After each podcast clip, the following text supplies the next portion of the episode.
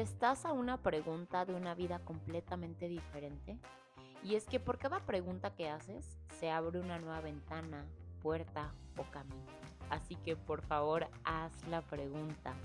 Dale permiso a las piezas de que se muevan.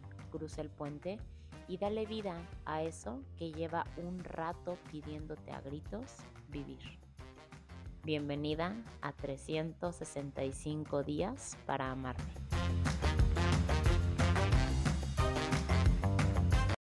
Disponible para el cambio, disponible para la evolución, disponible para crecer con la misma determinación con la que crecen los árboles, capaces de levantar el mismísimo concreto con tal de echar raíces y asegurar su estadía sobre la tierra.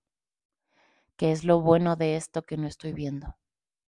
¿Para qué es que tengo esta situación enfrente de mí el día de hoy? ¿Cómo puede mejorar esto?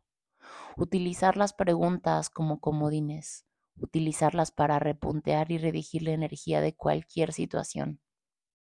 Pensar en cómo deseo que se sienta ese resultado final.